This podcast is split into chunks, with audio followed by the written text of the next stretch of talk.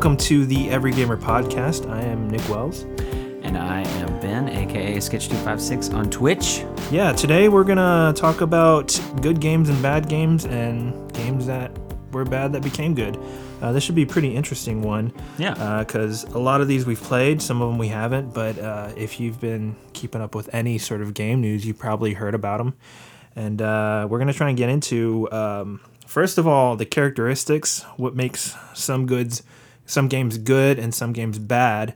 Um, but there's kind of general rules and observations that um, we've seen in a lot of these uh, that make them fall into one category or another, um, or go from one category to the other. Right. Um, so you want to start Yeah. us off? So I'd say, like, broadly, I mean, this may not be surprising to anyone, but it's just, we like to think analytically or whatever. So, um, I mean, evaluating a game kind of falls into two different categories. You have the technological aspects of the game and the artistic artistic aspects of the game. Yeah. And the technological pieces are just does it function? You know, Sure. does it work? Like Superman Nintendo 64 was a bad game, not not solely because it was ar- artistic, but also because it was broken.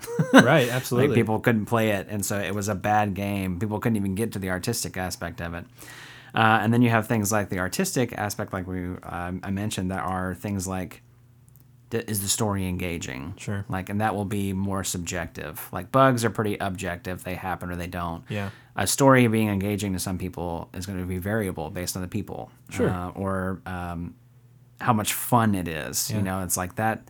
That's something that's going to vary from person to person, but it seems like generally the best games are fun for a lot of people, and they have limited technological things that keep them from enjoying that. Right. And so that's kind of the way that we're going to be. Just give you guys a heads up about how we're going to be like classifying games as either good or bad, and kind of talk about what made them good, good or bad. And of course, this is our opinion, but sure. our opinion is fact, so deal with it. well, the thing is, we seem to align with a lot of people, like uh, what we think is a good game, what we think is a bad game, um, and we also have our varying opinions on, on those things. Uh, Yeah. Sometimes we don't agree with with a a lot of the um, backlash that some of these developers get for for some of their games. and sometimes we think they need more. Yeah, exactly. Um, Well, the de- I I wouldn't say the devs necessarily always need backlash, but as far as just like saying a game is good or bad, Sure, Sometimes I yeah. think there's bandwagon moments for the positive and negative. Absolutely. And I think this this is one of the reasons why we want to talk about. it. We want to talk about it because it's fun to think about. Like Mm-hmm. we want to talk about good versus bad, just because we we're we're people who like excellence and we like celebrating it, and we also like evaluating things that are not so much. And I think that's something that appeals to a lot of gamers in general. So we just Sure. we wanted and we thought it'd be fun to talk about. yep. First of all, what are you playing? You playing anything new? Anything different? I'm playing a, a, a lot of the same stuff I was playing last time, but um, I'm playing more Apex Legends, Sure. and I'm playing uh, Slay the Spire kind of when I can. Um, Sure. But like for my stream time, it's been Apex Legends because that's something I can play with buds. Yeah. And then if I just have 15 minutes or an hour or whatever, and I, I can't really play with other people, I'll play Slay the Spire, and it's just it's so much fun. Hadn't played too much uh, Destiny though. Right. I haven't played Destiny in probably a month. Like, I mean, I maybe not that long. It's been at least three weeks. yeah.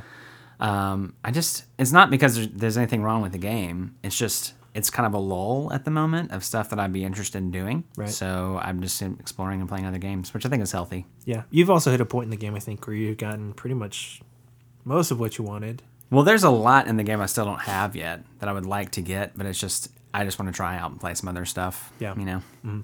I get you. Yeah, Yeah. yeah. Um, I haven't actually played uh, other than Apex Legends with with you Yeah. and Manpony and the other guys. Um, I haven't really played video games as much. Um, I've been uh, mostly playing a board game every once in a while. Okay. Um, what game? Uh, there's a game called Legendary, uh, which is a really cool deck building game. Cool. Um, which I thought you would you would enjoy. Yeah, I probably would. Um, there's also a game called Tiny Epic Zombies, which is pretty fun. Um, Munchkin, Harry Potter. Uh, but it's actually That'd games be that I, I, I can play with my wife. Um, you know, it'll take like an hour. Because when I sit down and play a video game, a lot of times I want a game for three, four hours. But, Yeah. You know, some of these board games, they can you can play one in like 40, 40 minutes, an hour. Right. And my wife doesn't play video games, so it's something that we can can hang out and play play together, which is pretty cool. Yeah. Um, not for the not because I don't want to play video games. It's just uh, I just haven't jumped on it in in a little bit, and I really want to get back on Destiny too because Destiny's a fun game. It just really is. And um, Yeah. You know, I think one of the the shortfalls of Apex Legends is you only have a team of three, Hmm. and most of the time we can we end up having four or five people that are online. Right, So right. kind of splits our, our crew up a little Yeah. bit.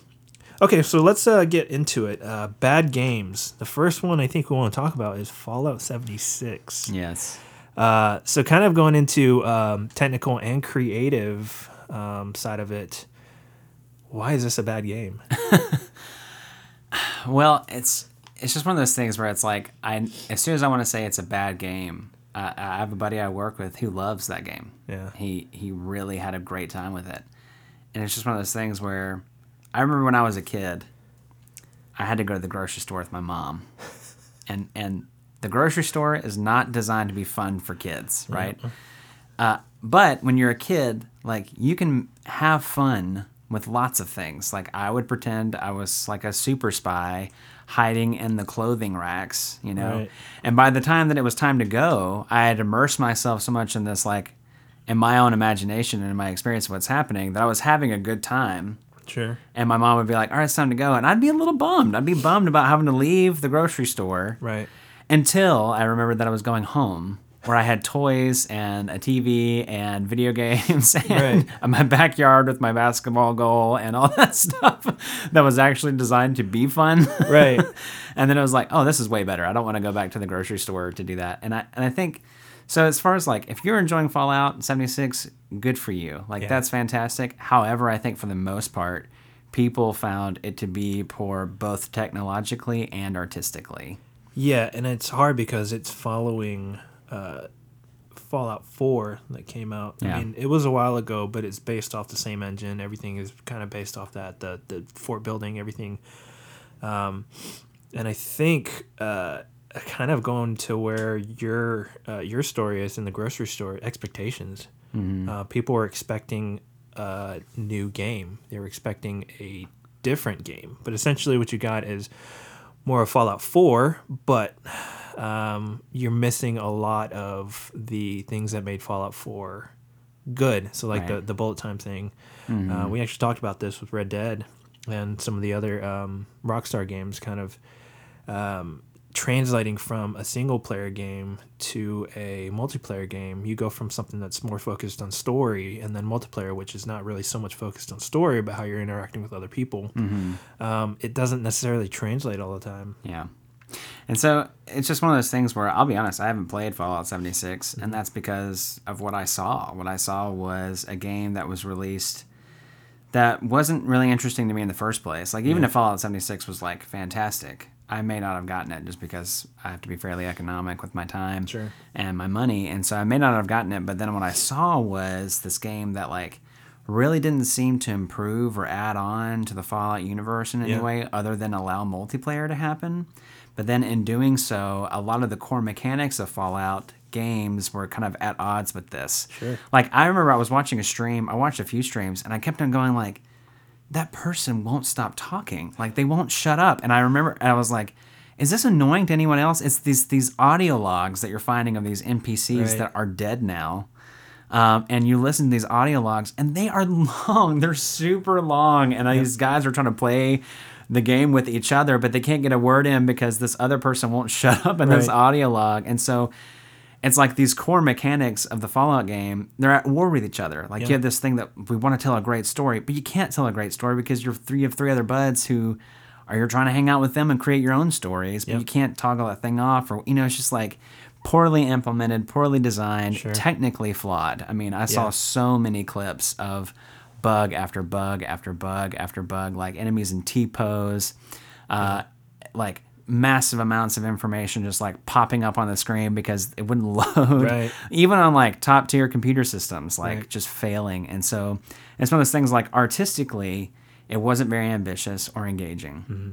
And technologically speaking, you kept on getting interrupted from whatever artistic experience was there. Right. And so it's one of those things where I, I feel pretty confident saying that the the the Fallout 76 that was released was pretty objectively bad. Sure. Like I know that subjectively there's gonna be different experiences, and that's great for you. But uh, you know, at the same time, it's like there's nothing in me that made me want to go play that game after what I saw. Yeah, I think one of the the things that Bethesda has going for them in any of the games, Skyrim, um, Oblivion, Fallout Three, the big thing that drives the games forward are the NPCs, and to take And the them story, out, yeah, the story, to take those out.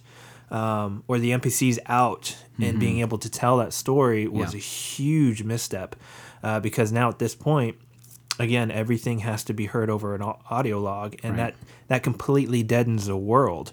So a lot of the critique I heard was you have this massive, beautiful open world, but it's empty. Mm-hmm. Um, and at first, I think that that does give you the feel of the apocalypse, being alone, and all these people died. But you know, ten hours in, that's going to get super annoying right. and you'd want some uh, some NPC to interact with on some level. And so I think that was a huge misstep. They keep saying that you know you're supposed to interact with the other um, with the other players in the game, but you know you can't rely on them to push the forward the story forward. You have to rely on the NPCs. Well, and again, like that's where it's like those two ideas are at odds with each other because if you want to pay attention to the story, you can't because your friends are talking. Right. If you're if you're supposed to, the whole idea is like Skill Up says it really well. He's like, is it better with friends? Like when you you can't you can't hear the audio log because your friend won't shut up. Right. Like, is it better with other people if you're just minding your own business and someone walks up and you don't have the option to be able to make them be quiet and they're yelling racial slurs Yeah. or whatever? You know, it's like they have these different elements that you just you it's so hard because like i have a ton of amount i have a ton of respect and empathy for developers Sure. and just because to spend this much time and effort and energy on a product and then have it be ripped to shreds it's got to feel horrible oh, like yeah. I'm, I'm sure it feels terrible to feel that way and to receive all these critiques from people who don't make games mm-hmm. too you know I, I would it would take everything in me not to not to just yell at these people like like what we're doing right now Yeah, right. at the same time from our perspective it looks like did y'all think this was fun? Hmm. Like, like, where in your playtest was it fun to listen to a five minute audio log? Right. Like, where where was that enjoyable?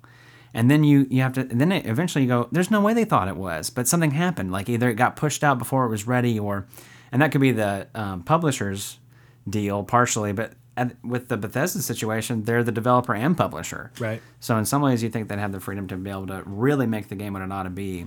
Well, getting into the uh, kind of the development side, um, usually they don't play test long sessions like that. Usually they're trying to find game breaking bugs. They're doing things over and over, or Mm-hmm. Yeah. they're doing specific things. But I don't think in QA they have someone that sits down for 40, 50 hours and Right. tries to play through the entire game. I don't think they do that, which is why they do betas and stuff like that. But even then, I think people knew when the beta came out that this game isn't complete. Hopefully, they're going to fix some stuff before Right. the game comes out. And of course, that never happens, Right.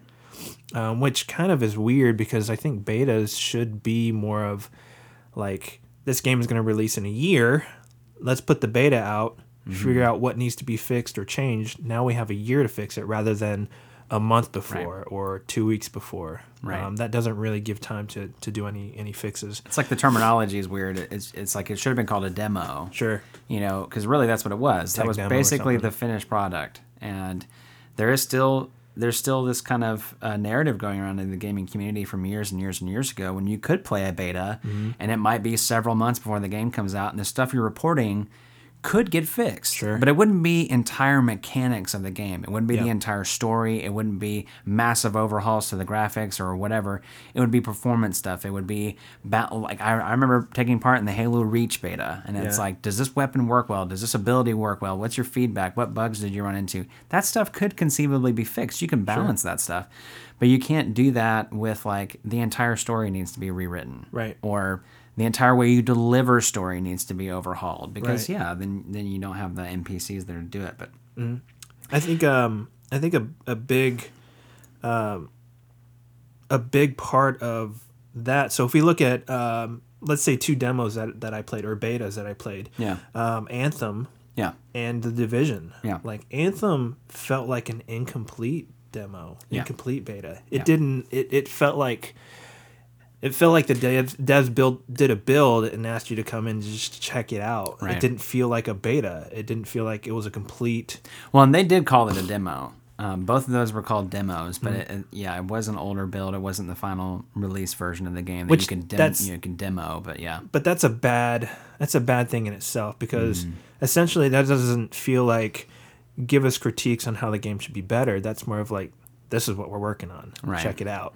The division was actually it felt so complete and it felt so like true to the game. And you can feel the differences. There weren't anything that broke the game for me. Yeah. uh, i didn't run into any issues. Anthem i ran into crazy issues everywhere. Oh yeah, but the division just felt fully fleshed out. They had a few missions that you can play. Hmm.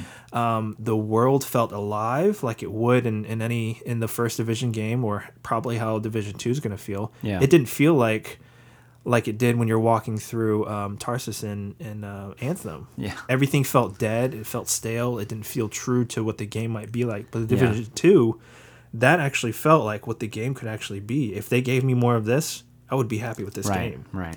Uh, Anthem, I just felt like this is kind of disappointing. Yeah, and just moving on to the next topic or the next game, it's like Anthem has just come out. Sure. And on our, t- you know, I'm not sure when this podcast is going to be released, but Anthem just was officially released like yesterday. Yeah. Um, and so it's one of those things where I played the demo, and like technologically speaking, it had issues Sure. that kept me away from the artistic experience. Like I can remember several bugs happening, lots of rubber banding in the game, which makes you wonder. Like I don't really know why they decided to go with a dedicated servers for a game that doesn't have any PvP. Right. Um, of course, I- you know, and I don't understand all that stuff, but I know that usually when a game has PvP, that's when people demand dedicated servers. Right. Um, and this game has them, but the issue that you have there is that if someone's got a poor connection, then you are rubber banding all over the place. Like your character moves forward and then backward and then jerky all over the place. And so that happened. I had, I had one bug where I had one bug where my character didn't have a head for an entire mission. Uh, all of my Very HUD, disorienting. yeah, yeah. It's like he's having a bad day. yeah. Uh, my HUD was incorrect. It kept on giving me like in- incorrect information about when I had abilities ready and all this stuff.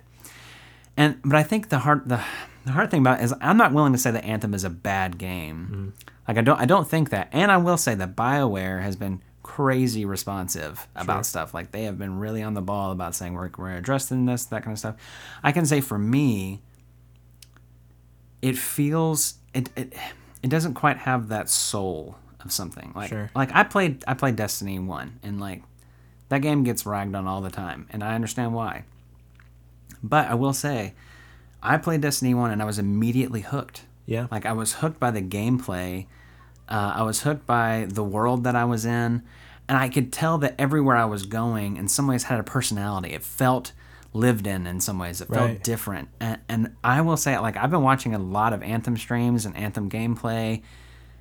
I can't tell a difference from any part of the world that they're in. Yeah, absolutely. Like I watch one clip and it looks almost exact. It looks almost identical to another clip that I see, Mm-hmm. and it's like I know that there are specific ruins in different places, but the entire world looks the same to me. yeah, everything feels washed out, kind of. It, it's the game itself is beautiful. Like I think graphically speaking, is beautiful, but the world doesn't feel alive or mm-hmm. unique. It feels like I watched the same clip happen over and over and over and over and over again. But that clip, and this is the issue too, because every game is arguably repetitive. Like you're doing the same thing over and over again, but you don't realize you're not you're doing that because you're having a good time doing it. Sure. For me, Anthem was just not that. Like I tried to play, and this is again, this is totally subjective. That artistic aspect of the fun just wasn't there for me. right. Like I played and I could do things, and when technologically when it was working, it's like, hey, I'm flying around. And after about two or three hours of that, I was like, well, I'm good. Like Yeah. I, I tried the demo and I felt no drive at all to buy the game. Yeah, after that initial kind of uh, nostalgia, or not nostalgia, but the the novelty of the, the Right. flying and the, Yes. the shooting mechanics and everything. And that's the that's the thing that scares me about that game. And and people who like it, like I'm afraid that that novelty is going to wear off Mm-hmm. for people who purchase it or go for it, and and that might wear off kind of soon. Yeah. And then you're like, I don't really know why I'm doing all the rest of this stuff. right. So, and I, again, I wouldn't say it's a bad game. I think that it's going to be great. But that kind of leads into this other topic of games that have been released that are just kind of they're okay, but they're like half baked. Sure. You know, um, and I think we have had several games come out in the past few years that fit that type of game. Yeah. Like we had, like I said, Destiny came out, and it was mechanically sound. Story was horrible, Yeah. if you could call it that. And then, but it had some interesting end game and stuff. like. And then they iterated on the game and it became better. Right. The same thing with Destiny 2, actually. Right. uh, and then you have games like No Man's Sky and The Division that also did this thing where they're like, we're, we're gonna we're gonna make this game, and people are getting excited about it, and then it comes out and it just feels half realized. Right.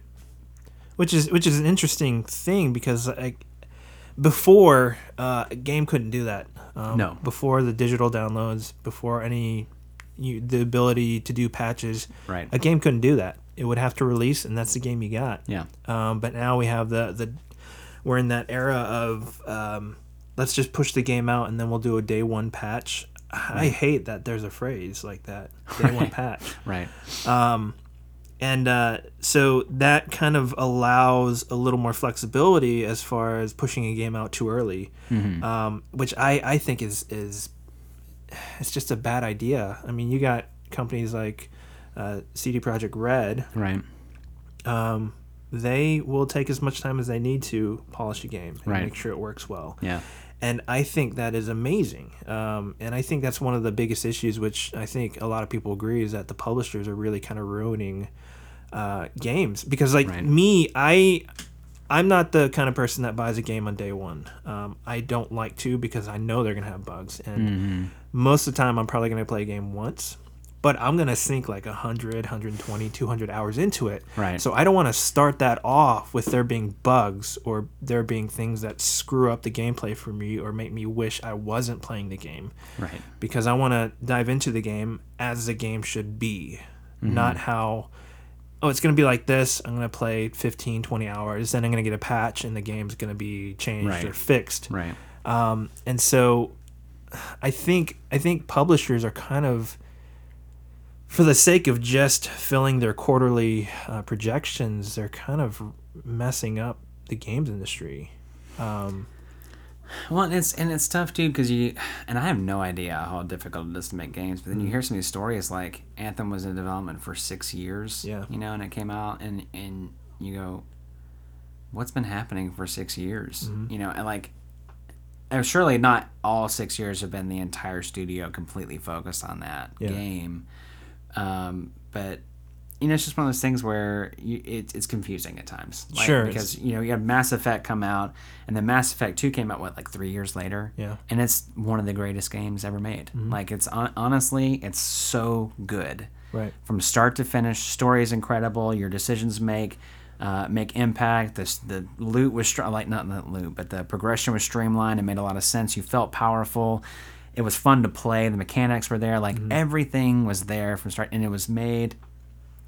Uh, I mean, I'm not saying they started from scratch three years beforehand, but they didn't have six years of development time for this game, and so you hear times like that, timelines like that, and you just feel confused about like, well, I mean, what hap- like what happened? You Yeah. know, like uh, like we like as a consumer, I would honestly like to know, not just like a not just like a critical thing, not just like how could you guys screw this up? You know, whatever. It's like, but seriously, like I I'm I'm con- I'm curious. I would like to know about this process. Yeah. and I think that. I think that most game players would. Um, I say most. I don't know. I know that I would Yeah. feel very interested in hearing the developer side of like why did this take so long Yeah. what technological issues did you run into that made it too difficult Mm-hmm. to be able to achieve the goal that you had, you said you were going to achieve Right. you know same with destiny i mean destiny was it was i'm sorry i don't mean to dominate the Oh no, no, you're good. Destiny was announced like a year before it came out, or like yeah, like 2013, I think E3. They're talking about the game, and they way oversold it. Yep. Like they sold like a an open world sprawling adventure that you see that mountain, you can go to it. Which in my mind, I was like, Bungie's gonna make an open world like like RPG exploring game. Yeah. Like I don't. You know, but but then it came out and it was just a shell of that. You know, it was so uh, like it was not at all what it was supposed to be based on what they said it was going to be. And I, you want to hear the story of like what happened. Uh, there, there are two. I think there are two. So coming from the dev side of it, um, one is budget. So they have to sell the idea to the publisher before they can even start Yeah. developing it. Yeah. So they'll go through this uh, phase where they're developing systems, uh, the engine. They're trying to get to a tech demo stage to present to the publisher. Right. And at that time, it could take a year, two years to develop that. Yeah. Um, and then they and it could just be a team of like 20 people or 30 people Right. um, doing that while the majority of the the um, the the company is working on something else that's Yeah. actually bringing the money Right. and so um, they sit there and work and program and reiterate and refine and reiterate and refine and Yeah. and then they get to this point where they present it to the publisher and then the publisher gives them a thumbs up or a thumbs down. Right, If if right. they do get a thumbs up, then it's like, here's the money. Hire the people you need at that point. Yeah. And then the then the team kind of explodes at that point, and then they start flushing out systems and start Right. refining. Um, so a game like Anthem, it could have been in a um, just getting the systems uh, going for like two or three years. Right. Uh, it could have been in a tech demo stage for three, four years, and then the last two years, it's like, all right, so now let's start producing the all- content. yeah, all that, yeah, content. right, the yeah. javelin, the story, yeah, Yeah. um, like Gameplay how how it's gonna work, yeah. Well, and so it's it's it's it's part of like balancing between um, making the publisher happy and actually getting the product to a good place. Yeah, and that makes sense. Like, I, and again, like I, I don't know how to express this enough. Like, I want to be sensitive to the fact that being a developer is incredibly difficult. Sure. Yeah. And these people are making next to nothing compared to the uh, publishers. I mean, you hear these stories about Activision CEO. He makes a fifteen dollar bon- a fifteen it's fifteen dollars. He got a whole fifteen dollars, y'all. Starbucks gift card. I know. Going to McDonald's after this. uh, we're celebrating, honey. Uh, I got some box wine. you know, like, um, no, he, fifteen million dollar sign on bonus. You know, Yeah. and I'm sure that some of that was stocks and whatever, but he still got all this just for becoming the CEO. Yep. He And was then- already in the company too. Yeah, He I- just moved positions. And I heard that he did some cool stuff, and that's great. Like, I'm not doubting whether or not he deserved to become the CEO. But then he got 15 million dollars mm-hmm. for becoming the CEO. And then what do they do the next month? They lay off like 800 people. Yeah. And you and while like boasting, from what I understand, record revenue. Now that does not 2018. yeah, and that doesn't necessarily mean they made record profits, but they still made a ton of money and then laid off a ton of people. I think they made close to a billion dollars in profits. Was it profit? I think I, wasn't sure think- if it was revenue or profit. I think they made like 2.8 billion in revenue. okay. But then, um, you know, after all the overhead and expenses, I think it was close to a billion dollars. They still made a, a hell of a lot of money. It was a ton of money. I mean, it was A it was lot of money. it was way more money than hearing that there are mass layoffs happening. Yep. is like like those are it produces cognitive dissonance. yeah, absolutely. like you you boasted record profits and then you laid off 800 people. How does that make sense? Like, and I'm sure that there's some business strategy that could people could argue about that, but you come into a situation where it's just like the balance needs to be changed Sure. in some way. I understand that there's a balance between money and you have to make a product and people need to make money and I get that, but it's and, and really the whole reason I brought it up was because developers are often the ones who get blamed for this stuff. Mm-hmm.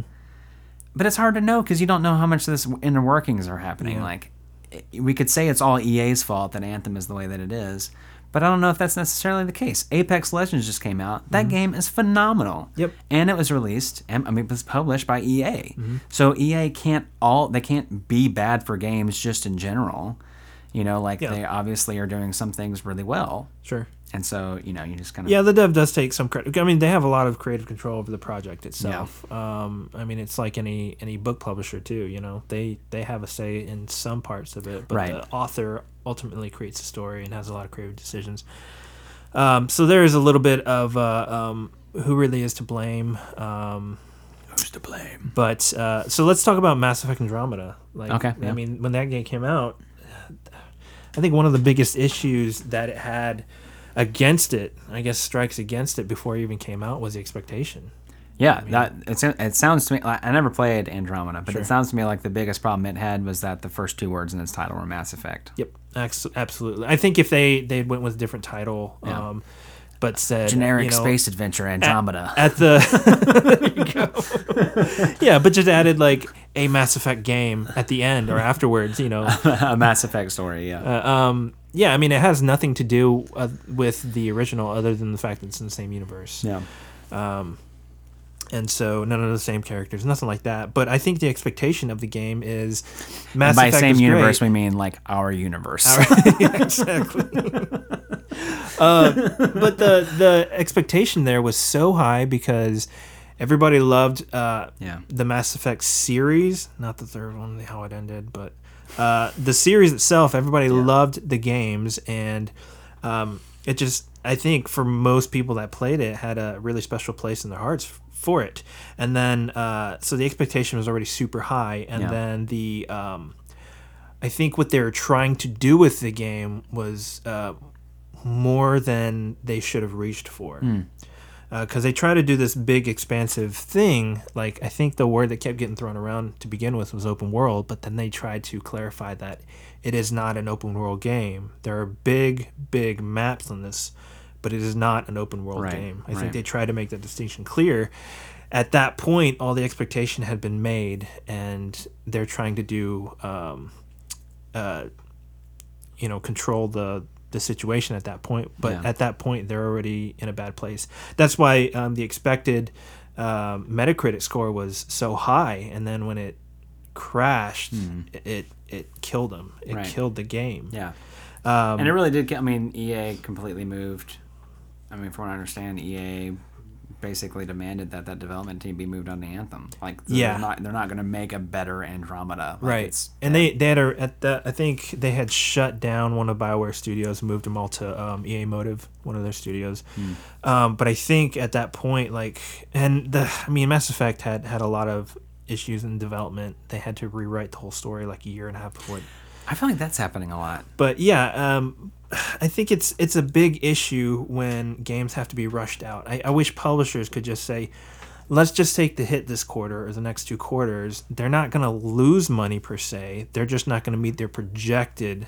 That's the big thing is they have Yeah. these projected, and to make stockholders happy about the coming year. Um, and I think if they can just say, we're going to take a hit, meaning we're not going to make as much money as we thought we were going to make, but we're still going to make profits. And when the game comes out, it's going to be an actually a good game rather Yeah. than let's just release this, see what happens, we'll patch it later. Well, and if you think about it honestly, the the big money makers for EA has never been a Bioware game. No, no, not at all- all. I mean, right now, I mean, uh, the biggest money maker for EA is FIFA. Sure. I mean, they make ungodly amounts of money on Absolutely. microtransactions in FIFA, and it's honestly insane. If you want to watch a video that will turn your stomach, watch Skillup's video on the uh, Wilson loot box. I think is what he calls it. Um, just talking about the incredible business model they have there. That's it's so it's like it's like you're gonna make money off Mass Effect, like you would, but it wouldn't be the same as like this game that's gonna constantly, consistently produce hundreds of millions of dollars. You probably could wait another three months or another year or Sure. whatever to produce a game that people will universally recognize as good. Because I just can't imagine how that's really even better, any better for business. Right. Of course, I'm not. I'm not a business guy, so I don't know. Maybe, but Well, that's how. Um, so it's kind of like a lot of good. So I'm going to take it down to like woodworkers. So a lot of really good woodworkers, they don't make their money off these big extravagant tables and stuff they're making. They find like something that's small and that they can reproduce quickly, like a cutting board or something small. And they just batch those out in a hurry, and those are the big money makers to be able to spend the time to make the big extravagant pieces yeah. and they'll make a profit on the big pieces but those are kind of so relating it back to video games i think that's what they should be doing is ea should be looking at okay what's our money makers fifa uh, madden um, the sports games that we can actually do transactions and not be a big deal because it's it's kind of expected of those games Yeah. and really let's is. let's let these creative studios take these first person games first person um, games like uh, mass effect and uh, anthem and let's let them have some creative freedom let them stretch their creative muscle and let's let's see what this game could be oh if you have to delay that's fine you know we're still making money off this other thing and it will cre- and it, and it will create a loyal fan base. I mean, I guarantee there are people to this day who are playing Mass Effect 2 and having a Oh, yeah. blast doing it. you know? Absolutely. And the thing is, like Mass Effect Andromeda, it did release with a lot of really bad bugs, but I mean, I have probably 80 hours into that game, and I think it plays so well. And I think it controls better than the other Mass Effect games. too. Well, yeah, I was going to say one of the only critiques I really have from the Mass Effect trilogy, besides the ending of the third game, Right. I could talk for a long time about that, uh, is that the controls feel clunky sometimes. Sure. Like, and that's how I feel about third-person games in general. Like, probably the most fluid third-person game or third-person games I ever played were Gears of War. I think Yeah. Division is pretty fluid too, but Yeah. it, it, it just feels clunky at times, and Mass Effect 2 felt that way. Like I remember playing as, you know, certain character types and it just it didn't feel right to move in certain dire- directions. But I saw a buddy of mine playing Andromeda. He was playing PvP. Yep. And it looked amazing. I was mm-hmm. like, man, you can do so much. You can double jump, and you can. It's like you have a lot more mobility than I ever thought that they could make Right. Because their because their character models were so clunky all the Right. time. And my first Bioware game was KOTOR, and so that definitely was not like you basically just ran. That's all your right. character could you know could do. Um, Well, that was a big thing. Like Mass Effect one through three, you couldn't jump. No, it was always climbing. Yeah. Uh, but in Mass Effect right, that's what it Andromeda, you had they added a jump and the mobility that added, just adding years a in the jump, future, humans could jump. they can finally jump. But yeah, that was a, that was an incredible thing about it. Like I felt like, oh, this is amazing. This Yeah. feels so amazing. So being able to dodge and um, and duck dive and dip. and dodge. Don't forget dodge. no, there's just some mobility in it. Just made it feel like such a more fluid game. Even in the gunplay, it just made everything feel better. I can you know dodge and jump out of out of the way or get into Yeah. a position where I can use an ability really quickly rather than having to go into cover and then run out or jump over the cover and run towards them and then do, then do the ability. Yeah. I felt more fluid. Um, kind of in the way that Anthem feels, like Right. when you're trying to get in position to do an ability, it's Right. it feels fluid because Yeah. you have that mobility. And I, and I think that the mobility in Anthem is one of the strongest things it's got going for it. Sure. I mean, you really can jump around, and the dodge feels good, and the flying feels pretty good. I, I haven't heard people talk about this, but I feel like the flying a little bit is like a sprint mechanic. It is. It is exactly. That's what it is. Because like, I remember when Reach came out, Halo Reach came out, and you could you could put on like a bonus on your character so you could sprint. to be able to sprint. Yeah, and all of the Call of Duty fanboys were like, "That's so lame! Like we've been on a sprint for three years or whatever, you know, Yeah. and our, our three years ago, like on three games ago, because they have one coming out every year, Right. And they could sprint like nonstop, and this super soldier can sprint for like 15 seconds, Right. And has to catch his breath. um, and I remember thinking like, that's that's pretty that's pretty valid. It makes sense. You're sprinting. It's like why why can't they sprint? And then I started playing Anthem, and I was like, this is a sprint mechanic. This is a limited sprint mechanic. I can fly, and then my my booster like overheats, Yep. and I have to fly down or fly through a waterfall or Mm-hmm. fly near water so I can sprint a little longer. But then you're going like, why? Like, why is that really a thing? Like, I can call down, li- I can call down lightning Right. every eight seconds with that game, but I can only fly for fifteen. yeah, it's kind of one of those things where they kind of design the mechanics first, and then, or they they design kind of the world first, and then build the mechanics around that, which should be, I think. In Anthem's case, is like why can't the the flying be a lot longer, and then because I don't think it would hurt anything. I think the fact that they should make it to where it's like maybe if you take so many hits, you go down, or yes, or you know, like, because there are enemies in the game that overheat your Yeah. your or, suit. or they web you to the ground or something. Yeah. Something like yeah, like limit your ability. And there, I think there are like suppression fields in the game. Mm-hmm. I saw some like you couldn't fly in a certain area because the enemy had something. Sure. and it's like yeah that's frustrating It- it just it was one of those things where like you're, you're iron man like Right. iron man only had battery issues in the first movie Yeah. Right. you know like Right. why is my guy i don't know maybe they need somewhere to go for the next game. yeah maybe so Anthem two, you can fly uh, infinity. it's like one thing that superman 64 did was make you not feel like superman right. and it's like that's not that's not a great idea anyway i Um, say what we, we did mention in in this whole conversation i feel like we've i feel like my train of thought has not been super clear and i apologize for that but it's like we want to be we want to be empathic to developers who are pouring their heart and soul and time and effort and energy into these games Sure. because I know that they are. Like I know that BioWare is passionate about making Anthem a great game. And I think some of the backlash they're getting is actually not got anything to do with Anthem. Sure. I think some of it has to do with some of these players are Destiny players Yeah. That started playing that game and then waited a year for the Taken King to come out, and then the game got amazing. Right. It was good, and then it got amazing. And then some of these people are play, who played Division, and Mm-hmm. they played it for a year, like they played it for a year, and then it got amazing Right. because they finally were able to update it enough. Or they played Destiny 2. I am a Destiny player. I fully recognize that both of those games came out in states they should not have come out in Yep. Yeah. you know and and it's like I- I've, already, I've, I've done this. Like I've done the thing where the game came out and it's okay mm-hmm. or it's good, but it's not really what you promised it would be. It's really not what I expected it to be. It's really not what it should be. Right. And I have to wait again another six months or a year for it to be the game that it's supposed to be. Right. And I think they came out at a time when that's happened just too much, and Yep. people are sick of it. They're just tired of it happening, and so it's not really even their fault. Mm-hmm. Like if they were the first game to do it, and maybe maybe Destiny was the game coming out now, Destiny would be the one being like, We're, "It's not worth our time. We're not doing it because we've already done it." Yeah, it's the first person that screws up. Uh, I mean, you'll fool everybody with the first one, but Right. everything after that, they're going to be a lot more cautious. yeah. Uh, so let's get into those uh, games that were kind of run a little behind, but let's get into those games that were considered not great, but kind of worked their way into the good column. Yeah. Um, Destiny, of course, is one of them um, for Yeah. for many reasons. I mean, I, I recently watched uh, the, I guess the the demo gameplay for for the the first one that came out. To the one that came out in. E3. Yeah. Yeah, and it looks like a completely different game. Completely different. The weapons, the gun, gunplay, I'll be able to see my it. friend just fly in here. Yeah.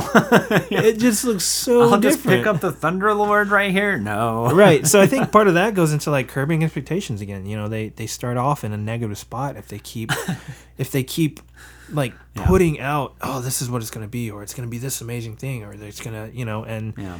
And then it just goes crazy. People start speculating. Yeah, and it goes it goes into that whole thing where they really have to sell it. They have to sell it, and so I think I don't think they're lying. Like I think at E E3 2013, that's what they thought Destiny was going to be. Right. I don't think Bungie came out and was just like, we're going to lie to them about all this stuff that's not going to be in the game. Right. Like I think they wanted it to be there. I've been reading that book, Blood, Sweat, and Pixels, Mm. and there are times when people will be working on a build for two, three, four months, and then they play it, and it just isn't fun. Yep.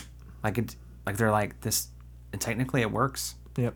but it's not enjoyable. Mm-hmm. And you have to go all the way back to the drawing board to fix whatever that thing is, that magic thing that fun is. Yeah. And so, I mean, like I said, I, I, I don't know how hard it is to do this. It's going to be freaking hard. But Destiny promised a whole lot that it did not deliver on. Absolutely, And that yeah. was one of the first times that I learned, like, basically, like, oh, the thing they showed E3 is really not the thing. Yeah. Take it with a grain of salt. Yeah, Mm-hmm. it's like okay, well that might. So when so when Anthem was shown a year ago, I was like, Yeah. hmm, maybe. Yeah, exactly. I did the same thing. Yeah, yeah. I was like, you're telling me I can fly from that base all the way down to that big storm and no loading at all or anything? I was like, mm, we'll see. I mean, even the, when they flew up and there was that giant grill that came out of nowhere and just started smashing stuff, and then Yeah. the player was like, "Oh, we'll we'll come back to this and play it later." And Right. Everybody was like, "Oh, I want to fight that thing when when the game comes out." yeah. Where where is it? Did Is that not one of the Titan they, things? Is oh, that- they oh they killed it in development, so we didn't have to. Yeah. Thank God. You might have Uh, yeah, it's just one of those things to where the, the world felt alive during that demo. But or then- even just finding a finding a gun in the open world that was that you could see what gun it was. that would be beautiful if you can find that gun and then equip it immediately. Look, I picked up a triangle. right. or a diamond or whatever. It's like that's all it is. Like in the game, I mean, it's a small thing, but I think it's important. And uh, yeah, so when I saw that demo, I was like, well, we'll see. Yep. Yep. Yep. And that's because I've been burned by Destiny. Yep, yep, yep. So okay, so let's go from the games that were bad into good. Destiny is one of them. What made it not so great when it came out, and what what was it that flipped that switch to be a good game? I think the thing with Destiny, it had such fun gameplay. Mm-hmm. Destiny was the last game in a while, or the first game in a while when I first started playing it, that I I rented it because I didn't have enough money to buy it. I played it till five o'clock the next morning. Right. just because the gameplay was fun. That's something that Destiny has always had right. It feels good to shoot things. Yep. It feels good to use your super and blow up a group of enemies. Like it it just is fun to do that. Still playing Destiny 2 right now. I've got like 3 hours to get some different stuff done. I will find myself just taking a break to shoot things because it's fun to do. So the mechanics were there. It had an interesting world. The world building was good. The story itself sucked. Right. It was a pretty game, but the story and all that, the story really had nothing there. So what made Destiny good, what what it needed was a story, and Right. they and I so I think when they released The Taken King, they had a really compelling story that that was weaved into the end game, and so mm-hmm. like a lot of the issues that people had with Destiny One Vanilla mm-hmm. were resolved. Right. And so it's kind of like one of those things where it's like the pieces aren't there and then they get filled in later. So kind of the similar thing happens with No Man's Sky. Yeah. Like No Man's Sky was the first game. I mean, it's still honestly like technologically, it's pretty incredible. Yeah, it is. And it was released as like you can you can go here, you can meet other people, like you all that kind of stuff. But when released, it was half baked. And Yeah, but they released a they released a, an update for it. a huge, huge update to well, like they went dark. They went completely dark. That's because um uh the the CEO I forgot his name. Sean. Sean yeah, Sean Murray. Sean Murray. He he he promised a bunch of things that weren't in the game, Yeah. and that might be one of those things to again where they thought it was going to be in the game, Yeah. but then publishers are pushing the game. We need the game to come out. The game has to come out. If the game doesn't come out, we're going to cut funding. Yeah. That sort of thing. So they're they're stuck in a in a between a rock and a hard place to where should we release this game in this unfinished state in the state that we we didn't promise it in, Right. or do we not release it, lose our funding, and potentially the game never comes out? Right. So that's kind of a tough place to be in, and I think a lot of people give uh, crap to Sean Murray, but um, I mean, look at Sony; they even threw um, uh, Sean Murray and, and the developer under the bus with it, and it's it was a pretty crappy thing to do. But I mean, look at it; it's not like they weren't capable of it because they did one huge patch and it fixed a bunch of stuff and added so so much content. And then they did People another big game now. patch. Yeah, it's huge. And I, I I bought the game when it first came out. I bought it uh, day one because I was like, this is a game I wanted to play forever to be so able to fly into. now I'm jaded. No, I, I thought it was a it was a really, again, a good tech demo. I thought it was a Yes. fantastic tech demo, Good tech demo. Yeah. but it was not a complete game. Especially it wasn't the game that was promised. Right. And again, like curbing those expectations is just such a huge thing. Um, same thing with Division. Um, I mean, it wasn't as bad, but Division had a lot of really good mechanics and the the gunplay, the teamwork, the all that stuff was really good. The AI, the enemy AI, was really good too. Um, but again, it was just missing stuff. It was just missing a big part. Maybe the creative side, the technical side was great, but the creative side was was missing. Um, Yeah, I remember the game functioned well. I, mean, Mm-hmm. I think what I a lot of what I heard about that game was like lack of content. yeah, Because with these open, not these open, world, these like looter shooter games, like you kind of the kind of whole idea is like to get stronger and stronger and stronger, so you can do the next thing. Mm-hmm. And if you run out of those things, like I think Borderlands Two is the only one that really nailed the formula. oh yeah, You know, because it's one of those things where people still play Borderlands 2. Like they love that game, Yeah. and it did have the story, and it. Yeah, that's another thing too. Just eh, there's a lot of thoughts I have. Sure. Yeah, stuff yeah. that's all Um, jumbled up in there. But the division, I think, for me, the story, the world didn't grab me. yeah, Like I tried playing the story, and I would, I would go. I, I may have talked about this in the last episode or something like that, but I remember I was like assaulting this guy's base, and and the guy should have had like reason to sound emotional, like Right. or passionate about something. He, wa- his like his whole family was murdered, like Yeah. on the day of this outbreak, and you're like, man, that's sad. But he's del- the the delivery of all these lines is like, I feel like a, a brick was talking. Yeah. like my whole family was murdered, and now you're coming after me and my boys. You know, and you're like, I don't. It's okay. Tobias Funke right there. yeah. I was completely taken out of the experience. Yeah, I, right. I was just like, okay, well, I'm not. I don't care about you or this. You know, whatever happened with your story. Right. Are you sure they were your kids? Are you sure you didn't kill them yourself? You know, like I don't know. So I, yeah. Yeah. I think aspects of that, and then like content. So they released more and more stuff. They got these gear sets that you get really Mm-hmm. creative with the build that you want to have, and then they have these different modes that you can play in that are really fun. And, Right. And so Division is now like where it should be, and, and Division Two, from what I hear, is pretty promising. It's it's I think you know they a lot of people are saying it's it's just the same game. Well, I think it's a lot of what they did really really well, and they improved a lot of the stuff that needed to be improved. So it's Yeah. like it's like Division One was the uh, the demo, and then Division Two is the actual game. Same thing with uh, like Mass Effect One and Mass Effect Two. You know, there's a lot of things in there that was like. "Ah, Why do I have to scan these planets? And then, and then Mass Effect Two happens. Like, oh, it's, it's a lot faster to scan a planets lot, now. yeah, a lot faster. yeah. Um, you know, everything felt a lot more streamlined, refined. Yeah. Um, but yeah, I think I think um, I hate having to go through that process now of like the first game is just let's test the waters, see what works, see what Yeah. doesn't, and then the second one is going to be the good game. right. Um, Well, you hope it is. you you hope it's a good one, yeah. Um, Okay, so let's get into good games. How about these games that came out fully baked? Yeah. So like uh Ocarina of Time, Legend of Zelda, Ocarina Yeah, of Time. You yeah. you have a very intimate uh, relationship with this game. Uh, that's one way to put it. I only played it once. I Yeah. only played it once. I was in like junior high or high school. It was right when the GameCube came out because my brother-in-law got a copy of Wind Waker, um, or maybe not right when the GameCube came out, but he had a copy of Wind Waker, and the version he got had Ocarina of Time remastered, Hmm. and he let me use it. He let me borrow it, and so I played that game, and I just. It's just incredible. Like the story itself is phenomenal. It's a super simple story Yep. but there's so many aspects of that game that technologically and artistically just suck people in Right. and you, you're the controls work well the the story is interesting i mean graphically at the time it was nice now it's like a bunch of triangles laying on top Yep. of each other and you know you're kind of wondering why, why did i think that looked good but you know but at the same time it's like it would just everything worked and Yep. you it was fascinating to travel back and forth in time and see how the world changed and be able to open up new areas by the new uh, abilities or items that you got it just everything worked Right. and it worked well and it worked the day it was released so like right off the bat, one of the characteristics I think that makes a a good game good is um like know what you're trying to do with Yeah, the game yeah. and do that. yeah So um like Anthem, they're saying we want to make this big open world game. Well, then you need to work on making a big open world game. Legend of Zelda, it's not a big open world game. It's fairly it's it's borderline linear linear type of game.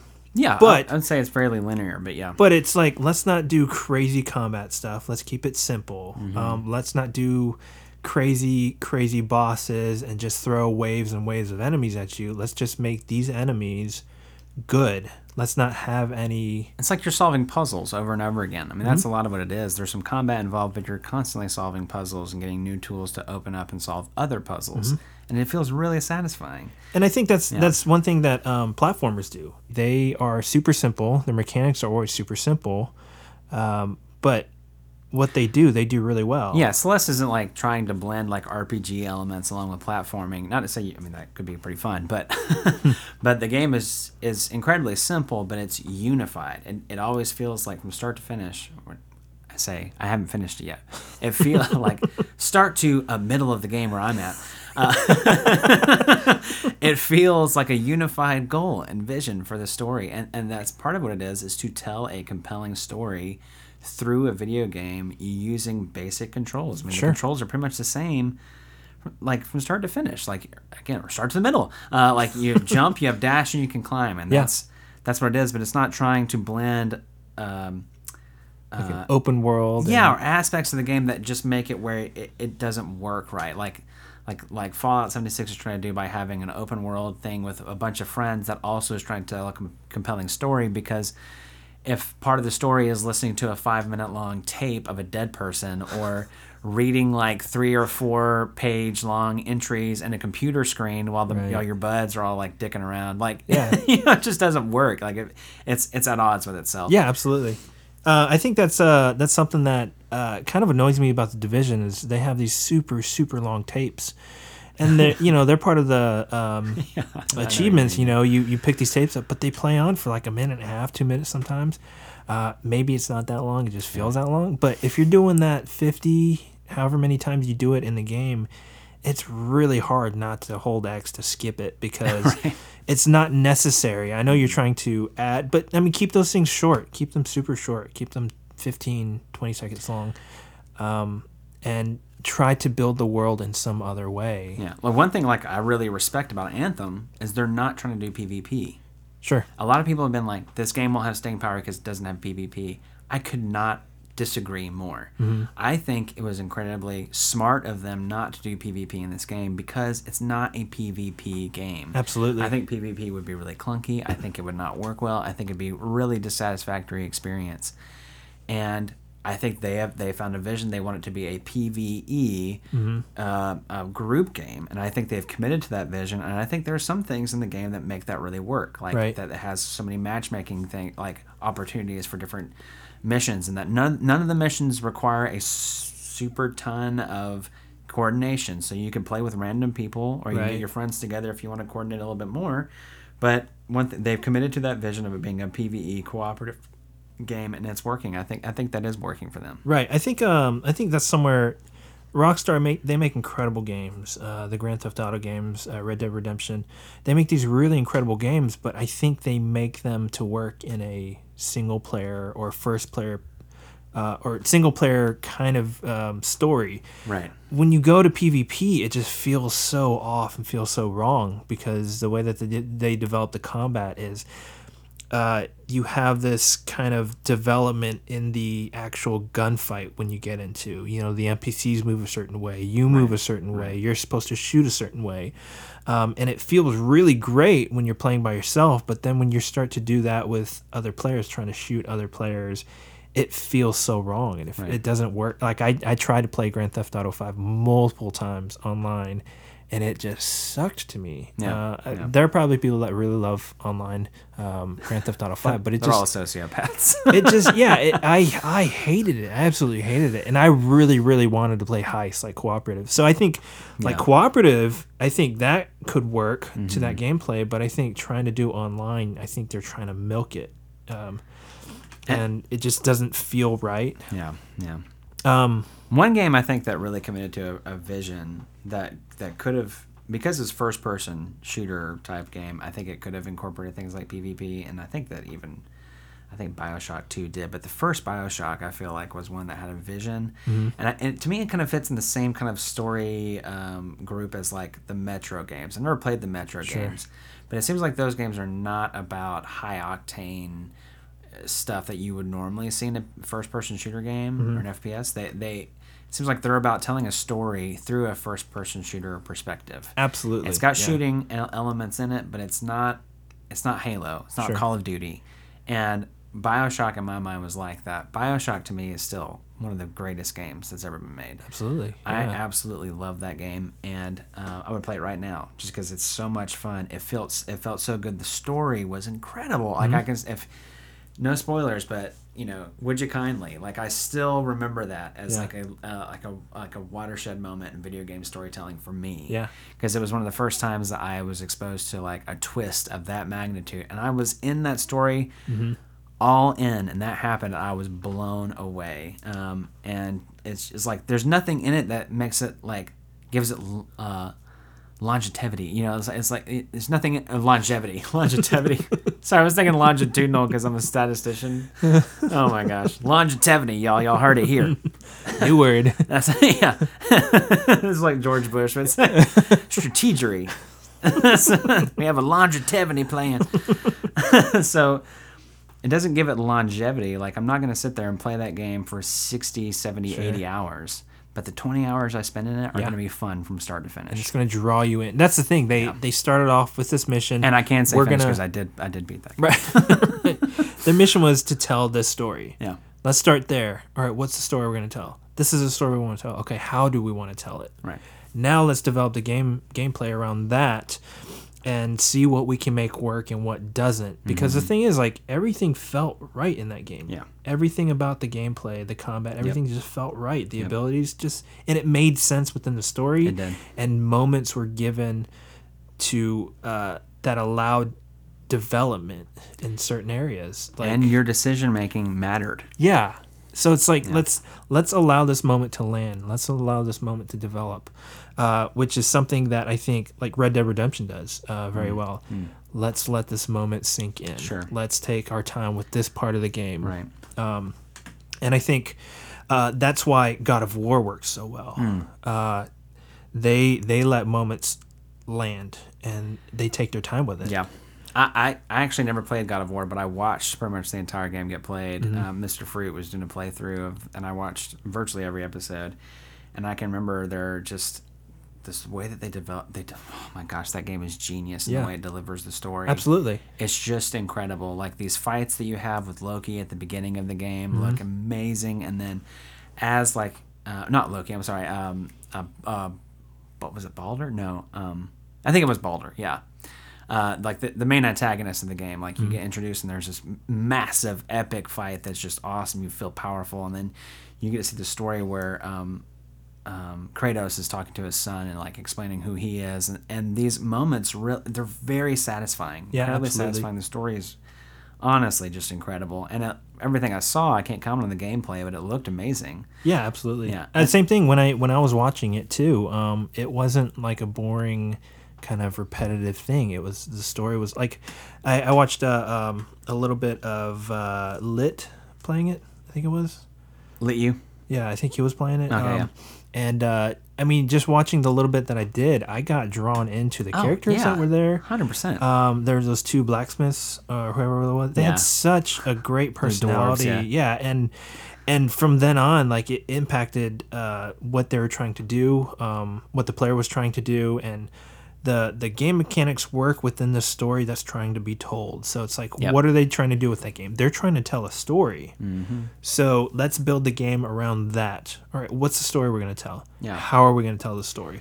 We don't need an open world. Let's let's create these little areas in the way that the player goes through it. They can they have some freedom in how they want to go through it, but we don't need a big sprawling open world for that. right. Um, you know, this is how we want the combat to go. This is how we want abilities to be used. This is how we want enemies to attack. That there needs to be moments of where you feel a little weaker or you feel super strong. And it was a huge risk for them because if you look at the tone of that game compared to the tone of every other God of War game, Yeah. it's so different. Absolutely. There's so much, uh, honestly, just kind of like raw anger and aggression in the first three, Yep. and not to mention like like tons of adult themes like excessive nudity and mm-hmm. sexuality and and cre- like very very violent, you know. Mm-hmm. And then they take this this the same character and they place him in a different area of the world with a completely different tone Yep.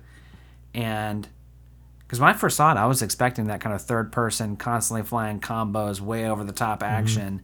And it was over the top, but it felt grounded and it was somber in some ways, telling a sadder story of a older, wiser, but also bitter Kratos, you know. And, and it, like, they just, they, t- they, they took a risk, but they committed to that vision and it paid off. Right. Absolutely. Yeah. Um, and I think that's the interesting thing is uh, a lot of the games on our list, um, you know, Witcher Three, Half Life Two, um, uh, Red Dead Redemption Two. A lot of them, it's it's not let's do everything we can do in any game that we've ever done. It's Right.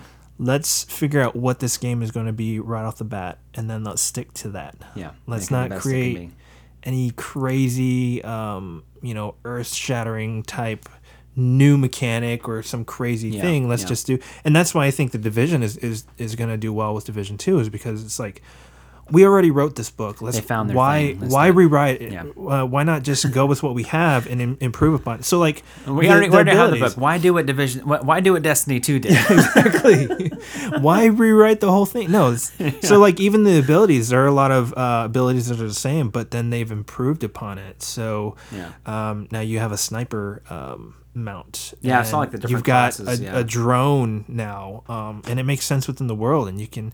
So it's like, and, and like some of the stuff they added towards the end of Division One, they they're adding to Division Two now as part of the the basics um, armor stuff, and and it's just it's that's I think that's smart. That's smart. If you know something works, don't try to go crazy with it. That's that's why Mass Effect kept getting better with each one that came out, um, as far as mechanics and gameplay and how they delivered. yeah, they Um, improved what worked. Exactly. So Apex Legends, um, Yeah, I, I, same story, right? I think so for sure because it's not there's not really a story like it's it's Mm-hmm. one game mode it's a battle royale so we all know what's happening here but it does battle royale uh, in my opinion better Yeah. than any battle royale has because uh, like say you're playing with a team in Fortnite you can't ping anything like you, Mm-hmm. you have to be able to say you have to call it a direction and that's a you know Fortnite was kind of stepping i mean i think the like that and pubg were stepping into unknown territory with like the radar system that they had Yeah. or where you could at least call it a number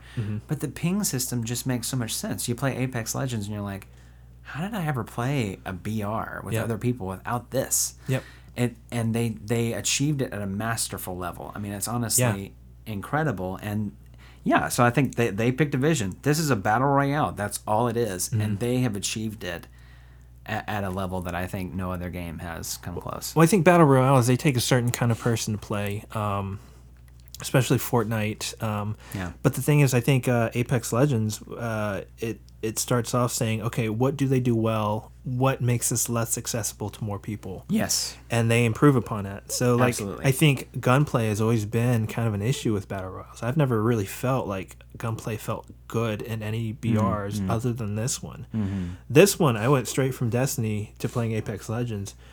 Everything felt right. Yeah. Everything felt smooth. Even the abilities, they made sense. The passive, the active, the super Yeah. abilities, they just made sense and they worked well and they're balanced. So it's Yeah. like why have four abilities when we can do two properly? Let's make sure these are flushed out. Right. There's a basic one and there's an ultimate one. and none of them none of them are clearly better than any other Absolutely. which is Mm-hmm. another which is another honestly like how they juggled that balance of things because Right. that's something you have to think about in a competitive game is it going to come out that there's one thing that always works better than something else Mm-hmm. and i think for character design no I, don't, I, I think that every character is viable in different ways Sure. and depending on how you play that character they could be incredible or they Mm-hmm. could be really mediocre Right. i play like for instance i play pathfinder the robot with the grapple and the zip line Mm-hmm. and I, when i first saw it i was like he has a grapple Yep. like how is that going to be effective here and now i'm playing it and i can swing I can, I can grapple a corner of a building and Yeah. then turn my body in a certain way so that it launches me like 40 or 50 feet Yeah. in front of me so his thing is mobility. And my- yeah, it's it mobility. makes him super it's agile. getting away i'm super agile i can get on top of things and shoot down on other people i Mm-hmm. can traverse areas like no other character can right. and it's stupid fun Right. Um, I've I've um, fallen into uh, uh, what's his name, Blood something, bloodhound Bloodhound. Yeah. Uh, I didn't really understand how he played. I actually hated him the first time I played, but then I was I, I just I figured out he's a tracker. uh-huh Like you can figure out where enemies are with him. Yeah. Not a super powerful thing, but it's it's so different from any other ability. Yeah. And I ended up figuring it once I figured that out, I was like, okay, this is how I need to play then. Right. I need to be a little more aggressive Mm-hmm. because if I know where an enemy is, then there's no point in me sitting back trying to fire. I need to go flank them, figure out, you know. and you need to communicate with your team so you can be like they were here 15 seconds ago like they're these tracks are fresh because like Right. the rest of the characters they walk into a building with open doors and they go well someone was here Right, exactly. And so yeah, so that's I think that's. the call could be coming from inside the house oh gosh, those doors are open too. They're probably coming from that house too. and bloodhound bloodhound knows like Right. no they've been gone for like an hour you know you know Uh, but that's that's a really great thing about this design. It's like let's keep it simple. Let's get these things right. right Um, we're not focusing on story. There's like a slight backstory here, but let's keep it vague. Let's not Yeah. put too much focus on it. most people don't care about that for a br Um, Exactly. So it's like why put your attention into that? Why put your focus into that? Let's let's do what we're gonna do well. Okay, one game mechanics needs to be perfect. and the shooting is tight it feels good Yeah, exactly. So I mean, part. transferring from any first-person shooter, you could probably jump into Apex Legends and just feel good Yeah. with it. Um, it's just the same thing with Anthem. Like you can jump into it and just be like, okay, guns, abilities, I get it. yeah I can. Yeah. That's why when we jumped in, we were like, okay, I get this. It, it really didn't good. take long to figure out yeah Uh, but Agreed. again, like, why add all this? Other, I mean, Anthem, it's a really good um, mechanically. I think the ideas are there, but like, does it need to be an open world game? i don't know Like, can it just be an expansive game? is it an open world game without And- any loading screens You know? Right, exactly. like you're trying to fake the open world thing, Yeah. but it's not really an open world thing. If I have to like fly into a cave and then go into a loading screen, I'm Yeah. just like, well, that kind of takes me out of it and Right. kind of screws up this whole feel that I had going with it. So like Yeah. again, like focusing on what these games do well, and that's that's where you put your attention into. Yeah. Don't try to bloat it with all this other stuff. Um, and uh, yeah, I think that's kind of what we have. yeah Um, you got any other thoughts on these games? No, not really. I mean, I, I one thing I did notice is that we could pick out really specific things that didn't work in games Yeah. we didn't like or we thought that were bad. It was harder to pick out specific things that we liked in games that we thought were good. And I Yeah. think it's just because the entire experience just feels good. It Absolutely. feels rewarding. It feels fun. Or you feel like this. You, you it's part of it is player feel. Mm-hmm. It's our artistic ass experience. Art- artistic ass. I was trying to say aspect. uh, anyway, it's the artistic experience Right. that the technological stuff doesn't get in the way of. Sure. And that's really fully realized, either by a committed vision or, or whatever it may be. Right. Um, yeah. Yeah, absolutely. Um, I completely agree. Yeah, just so um, for all you listeners out there, um, hit us up. Let us know what uh, what games you thought were really not so great and why, and what games you thought were amazing and why. I know there are a lot uh, that wasn't on our list or things that we didn't talk about today, uh, but they're out there. We know that, and uh, it's interesting to kind of those those games that we didn't talk about that are on your list. What are the similarities between our games and your games? Um, yeah. you know check that out when games are coming out um, maybe have a little more um, think a little bit more about what those games are doing and seeing if they fall into these categories so before a game comes out is it going to be good? Is it going to be bad? Why? Uh, what are the the precursors? What are the alarms that are going off about Yeah. a game? And maybe that'll help you make a better decision about And I, and I honestly hope that we can get to a place, and I, I don't know how well I've done this even today, but we can get to a place where we can critique something without ripping the people who made it to shreds Sure. You know, it's like Anthem is really not a, the game for me. I think it's some, some pretty disappointing, but I know the developers at Bioware, people are just work, people like just like me, they're Sure. investing time and energy and effort into something that they're really passionate about. I believe the same thing about Bethesda. Mm-hmm. I don't know what happened with Fallout 76, and that's part of it too. We don't know what's Yeah. going on behind these closed doors that caused all these issues. And so a lot of what I hear is like people either give feedback one way or the other. They call the game trash and they call the developers trash, the publishers trash, or whatever. And they're not. You know, like Yeah. they're just people being people doing what they're trying to do. Sure. And I, I am I am trying to learn this myself that if I give a critique, not just to be sensational about it, you know, and I may have failed that today in Mm-hmm. some ways, but it's something I want to work on because if I talked about my work that way, it would be it would not help me make a better game. It would just hurt. absolutely yeah when you're when you're thinking about what game what makes a, a, a bad game bad um, it's not i mean look at the entirety of the game there are probably definitely games like this out there but look at the entirety of the game and i bet you most of the game isn't bad it's just a couple of big things that Yeah. make it feel bad as a whole Yeah. um, and so I mean keep that in mind when you're when you're calling a game out or you know saying the devs did this wrong or you know the devs screwed up with this game uh, kind of think a little bit about that you know what's it think about it from the devs side like what are the, the issues that they're having to deal with like are they having to answer to the publisher or the consumer i mean most Yeah. of the time it is that And that doesn't do mean you have to like what they did sure as a decision. And just I just think that the way that we go about having these conversations is just as important as the conversations themselves. Absolutely. And it's not something I'm perfect at. I'm trying to work on it myself mm-hmm. just because it's a lot more complicated than I thought it would be. Sure, but we're gamers, and these are games that we buy, and these are games that we play, and we're we can we it, can yeah. absolutely have opinions about it, good or bad. Yeah. Um, but that's the thing. Let's let's have conversations about it, and uh, uh, let's keep the the rocks on the ground rather than throwing them at the developers.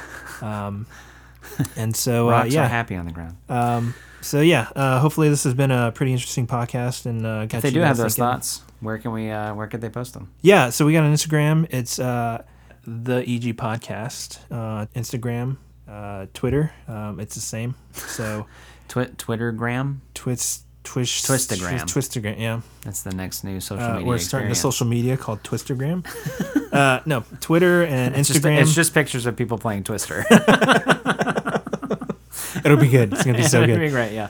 Uh, but yeah, uh, you know, leave us leave us uh, messages, comments. Um, Yeah, you can also you can also post directly to me, Mm-hmm. um, twitter.com forward slash sketch two five six. Yep, and check out uh check out Twitch's or uh, Sketch two five six's Twitch.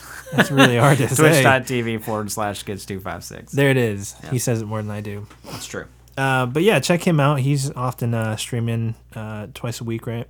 Yeah, try twice a week at least, and then maybe sometimes extra. Yep. And uh, yeah, and so just uh, have some conversations of your own amongst your own friends, and Yeah. Uh, maybe have some conversations with us about this kind of stuff. Yeah, that'd be great. Yep. And we'll uh, we'll talk to you guys in the next one. See you next time.